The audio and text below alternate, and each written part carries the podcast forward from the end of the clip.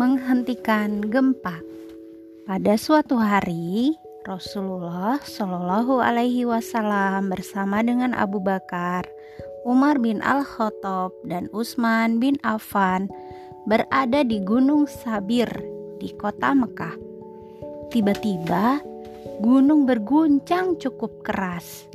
Orang-orang langsung panik berlarian mereka menyelamatkan diri dari bebatuhan yang berjatuhan. Begitu pula para sahabat. Mereka cukup kaget dengan peristiwa gempa yang baru saja terjadi. Ketika gunung terus berguncang, Rasulullah Shallallahu Alaihi Wasallam menjejakkan kakinya seraya berkata, "Tenanglah, Sabir, yang ada di atasmu tidak lain kecuali Nabi, Sidik, dan dua orang syahid. Tidak lama kemudian, Gunung Sabir kembali tenang. Peristiwa gempa yang kedua terjadi di Madinah. Saat itu, Rasulullah Shallallahu Alaihi Wasallam bersama para sahabat menaiki Gunung Uhud. Yang berada bersama beliau adalah Abu Bakar As-Siddiq, Umar bin Al-Khattab, dan Utsman bin Affan. Mereka melihat-lihat Gunung Uhud untuk mengatur strategi perang. Sama seperti saat di Gunung Sabir, tiba-tiba gunung berguncang dengan dahsyat.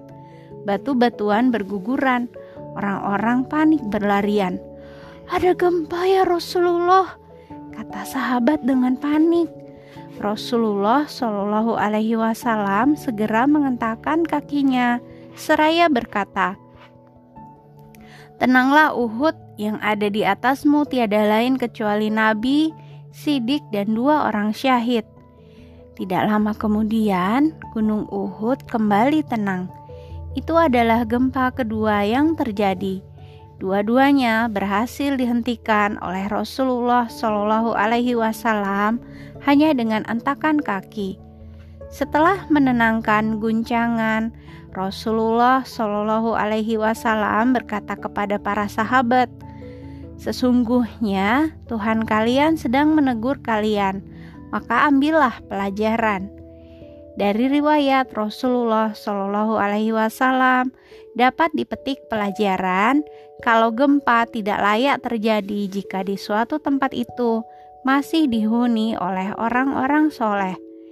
Umar bin Al-Khattab pernah mengalami gempa pada masa kekhalifahannya.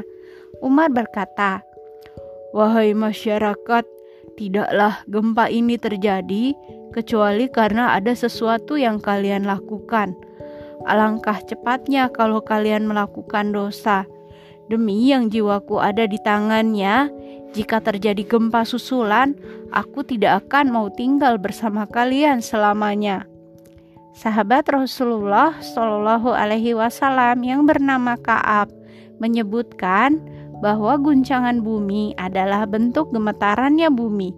Saat itu, kemaksiatan dilakukan di atas bumi. Bumi pun takut kepada Allah Subhanahu wa Ta'ala yang Maha Melihat. Aisyah, istri Rasulullah Shallallahu Alaihi Wasallam, pernah ditanya tentang gempa. Dia menjawab, jika mereka telah menghalalkan zina, meminum kamar, dan memainkan musik, Allah Azza wa Jalla murka di langitnya dan berfirman kepada bumi, Guncanglah mereka jika mereka tobat dan meninggalkan dosa, atau jika tidak, ia akan menghancurkan mereka. Wahai umum mukminin, apakah itu azab bagi mereka? Tanya seseorang lagi. Aisyah menjawab, "Nasihat dan rahmat bagi orang mukmin, azab dan kemurkaan bagi orang kafir." Menghentikan gempa merupakan salah satu mukjizat yang dimiliki oleh Rasulullah Shallallahu Alaihi Wasallam. Hmm, mukjizat apa lagi yang dimiliki oleh Rasulullah Shallallahu Alaihi Wasallam? Isra Isra Malam menyelimuti kota Mekah Suasana begitu senyap Angin dingin terasa menusuk tulang Sebagian penduduk kota memilih untuk terlelap Pada saat itulah Rasulullah Shallallahu Alaihi Wasallam kedatangan tamu agung. Malam itu Rasulullah Shallallahu Alaihi Wasallam sedang berbaring di sisi Baitullah dalam keadaan antara tidur dan sadar. Beliau amat terkejut oleh kedatangan malaikat Jibril. Wajah malaikat Jibril putih, bersih, dan bercahaya. Engkau akan diperjalankan menuju langit oleh Allah dari Masjidil Aqsa, ujar malaikat Jibril. Malaikat Jibril segera membedah perut Rasulullah Shallallahu Alaihi Wasallam seperti seorang dokter ahli bedah. Malaikat Jibril mengeluarkan hati Rasulullah Shallallahu Alaihi Wasallam. Lalu hati itu dicuci dengan air zam-zam yang berada dalam tempat dari emas. Hati Rasulullah Shallallahu Alaihi Wasallam kemudian dipenuhi dengan iman dan hikmah. Setelah hati Rasulullah Shallallahu Alaihi Wasallam bersih, malaikat Jibril menuntun seekor binatang yang belum pernah dilihat Rasulullah Shallallahu Alaihi Wasallam sebelumnya. Binatang itu warnanya putih bersinar. Ia lebih kecil daripada bagal, yaitu binatang peranakan antara kuda dan keledai. Dan binatang itu lebih besar daripada keledai Itulah binatang yang disebut buruk. Binatang itu berasal dari surga. Buruk itu mirip kayak bagal. Jadi kayak persilangan anaknya antara kuda sama keledai, tapi ukurannya lebih besar daripada keledai. Kalau keledai kan kecil, kalau kuda kan besar. Nah, ukurannya tengah-tengah antara dua itu. Oke, lanjut.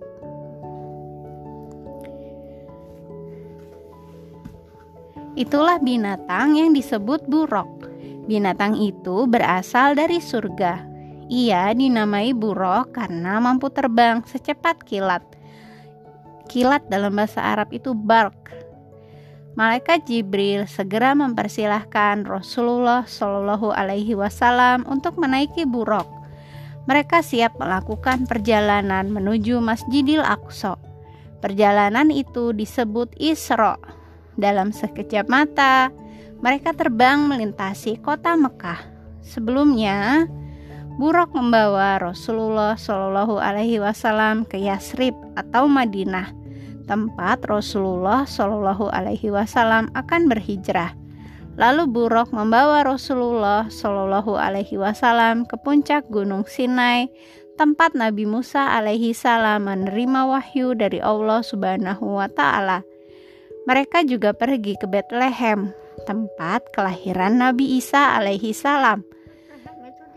Bethlehem itu dekat Yerusalem apa ya? Dekat Palestina apa ya? Setelah itu, malaikat Jibril, nanti kita lihat di peta ya. Bethlehem. Setelah itu, malaikat Jibril membawa Rasulullah Shallallahu alaihi wasallam ke Baitul Maqdis atau Masjidil Aqsa Sebelum naik ke langit, Rasulullah Shallallahu Alaihi Wasallam dijamu dengan diberi dua gelas minuman. Satu gelas berisi kamar dan gelas lainnya berisi susu. Rasulullah Shallallahu Alaihi Wasallam memilih susu. Pilihanmu menunjukkan fitrah yang kamu dan kaummu pilih, kata malaikat Jibril. Perjalanan Rasulullah Shallallahu Alaihi Wasallam dari Masjidil Haram ke Masjidil Aqsa diungkapkan dalam firman Allah Subhanahu wa taala. Quran surat Al-Isra ayat 1. Artinya, Maha suci Allah yang telah memperjalankan hambanya Muhammad pada malam hari dari Masjidil Haram ke Masjidil Aqsa yang telah kami berkahi sekelilingnya agar kami perlihatkan kepadanya sebagian tanda-tanda kebesaran kami. Sesungguhnya Allah Maha Mendengar, Maha Melihat. Isra merupakan perjalanan penuh mukjizat karena Rasulullah Shallallahu Alaihi Wasallam menempuhnya hanya dalam waktu sekejap. Padahal jarak antara Masjidil Haram dan Masjidil Aqsa sangat jauh. Sungguh tidak bisa dibayangkan apalagi Pada saat yang sama, Rasulullah Shallallahu Alaihi Wasallam melakukan mi'raj. Mi'raj adalah perjalanan dari Masjidil Aqsa ke Sidratul Muntaha. Bagaimana peristiwa mi'raj Rasulullah Shallallahu Alaihi Wasallam? Mi'raj setelah perjalanan Isra dari Masjidil Haram ke Masjidil Aqsa, Rasulullah Shallallahu Alaihi Wasallam melanjutkan perjalanan mi'rajnya. Rasulullah Shallallahu Alaihi Wasallam menuju langit ketujuh hingga Sidratul Muntaha.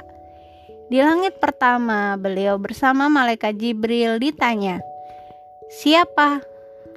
"Aku Jibril," jawab Jibril. "Siapa orang yang bersamamu?" tanya orang itu. "Muhammad," katanya uh, apakah dia sudah diutus? Iya. Oh, selamat datang. Sebaik-baik orang yang datang telah tiba. Rasulullah Shallallahu Alaihi Wasallam kemudian menyalami Nabi Adam alaihi salam. Lalu Nabi Adam alaihi salam mendoakan segala kebaikan untuk Rasulullah Shallallahu Alaihi Wasallam. Setelah itu perjalanan dilanjutkan ke langit kedua.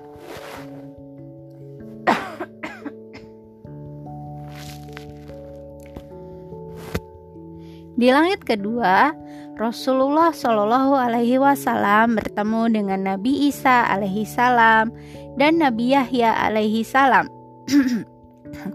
Di langit ketiga, Rasulullah Shallallahu Alaihi Wasallam bertemu dengan Nabi Yusuf alaihi salam. Nabi Yusuf alaihi salam adalah sebagus-bagusnya manusia yang diciptakan Allah Subhanahu wa taala.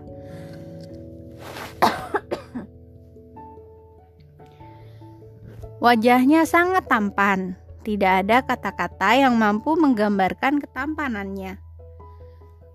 Di langit keempat, Rasulullah Shallallahu Alaihi Wasallam bertemu dengan Nabi Idris alaihi salam. Di langit kelima, Rasulullah Shallallahu Alaihi Wasallam bertemu dengan Nabi Harun alaihi salam. Di langit keenam, beliau bertemu dengan Nabi Musa alaihi salam. Nabi Musa alaihi salam menangis tatkala melihat Rasulullah shallallahu alaihi wasallam. "Mengapa engkau menangis wahai Nabi Musa?" tanya Rasulullah shallallahu alaihi wasallam.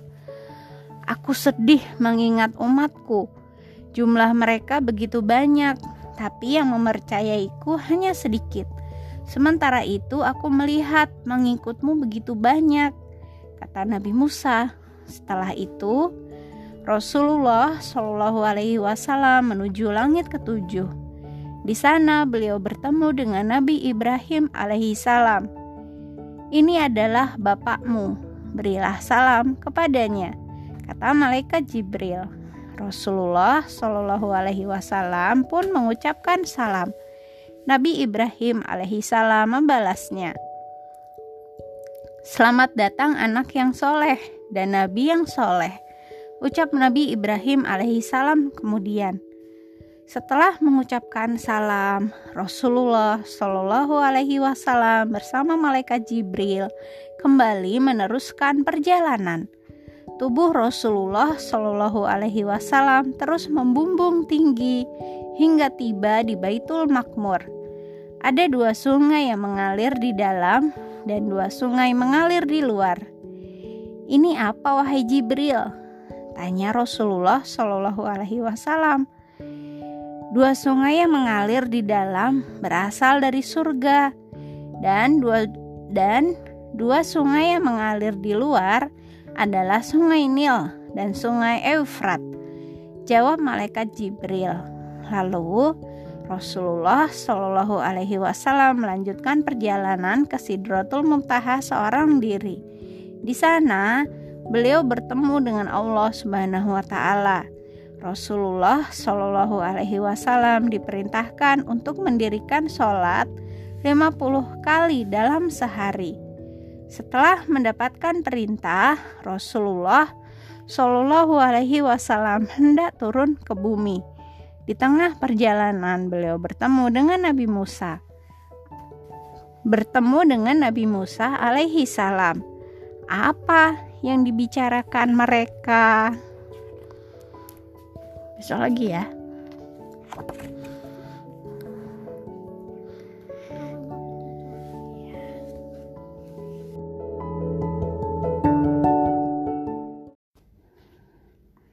bertemunya air asin dan air tawar.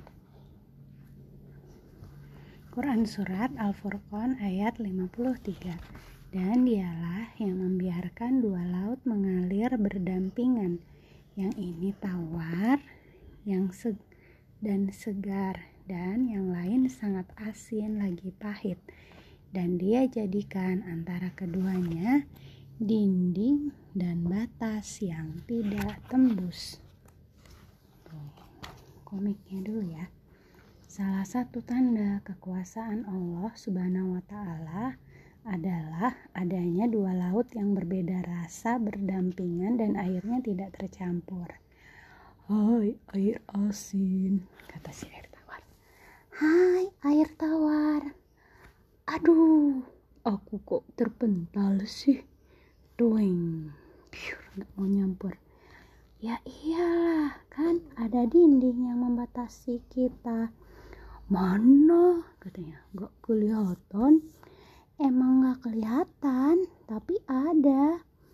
Oh, jadi kita dekat, tapi gak bisa bersama ya.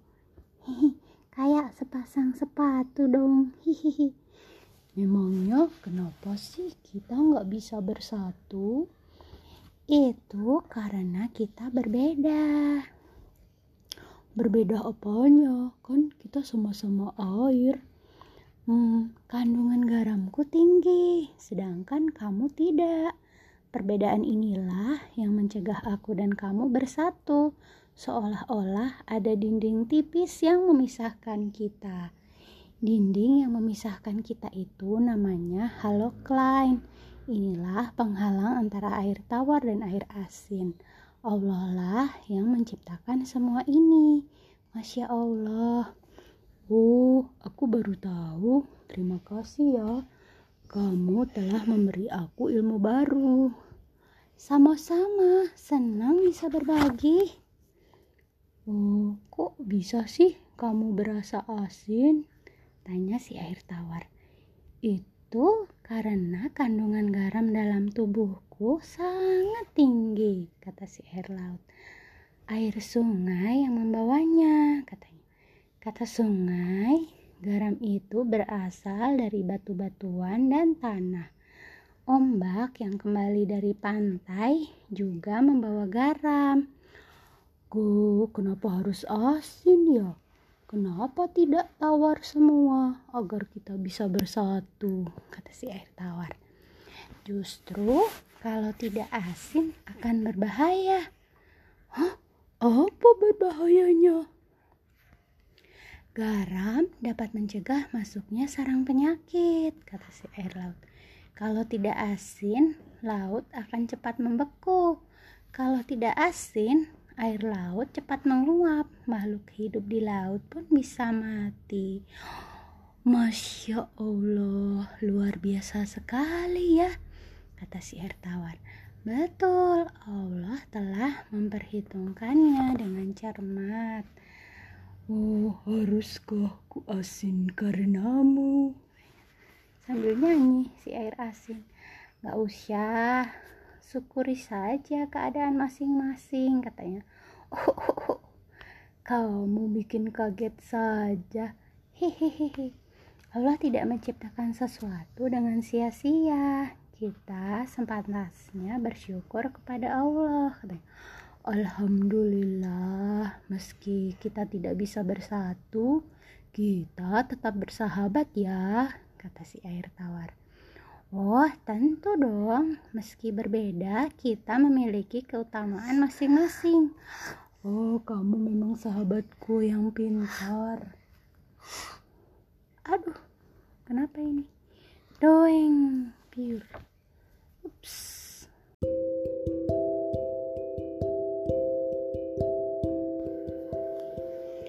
Malam di langit selatan bulan Mei berkasih mesra dengan konstelasi Crux. Sejari telunjuk dari rasi bintang Centaurus dan Musca mengumpul miliaran benda langit dalam galaksi yang tidak terdeteksi teleskop paling canggih abad ini. Galaksi itu ada sejak manusia pertama tercipta. Di sana hidup para hati yang terjebak dalam ruang tunggu tanpa tepi waktu. Bersemedi menanti bagian jiwa yang terbelah sejak lama. Mereka yang menyusun saf semesta bertawaf dalam lingkaran purba bernama galaksi cinta. Setiap petang di bulan Juni, para penghuni galaksi itu berkumpul menikmati ekor cahaya matahari.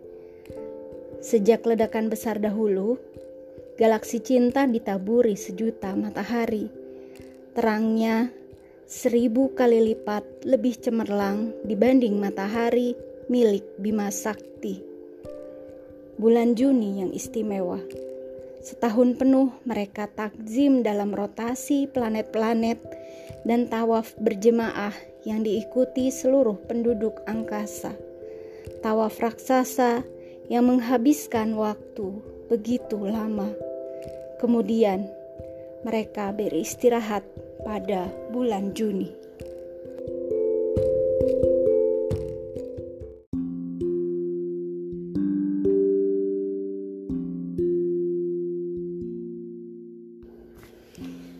Begini cara kerja sesuatu yang kau sebut cinta. Engkau bertemu seseorang, lalu perlahan-lahan merasa nyaman berada di sekitarnya jika dia dekat, engkau akan merasa utuh dan terbelah ketika dia menjauh. Keindahan adalah ketika engkau merasa ia memperhatikanmu tanpa engkau tahu. Sewaktu kemenyerahan itu meringkusmu, mendengar namanya disebut pun menggigilkan akalmu. Engkau mulai tersenyum dan menangis tanpa mau disebut gila.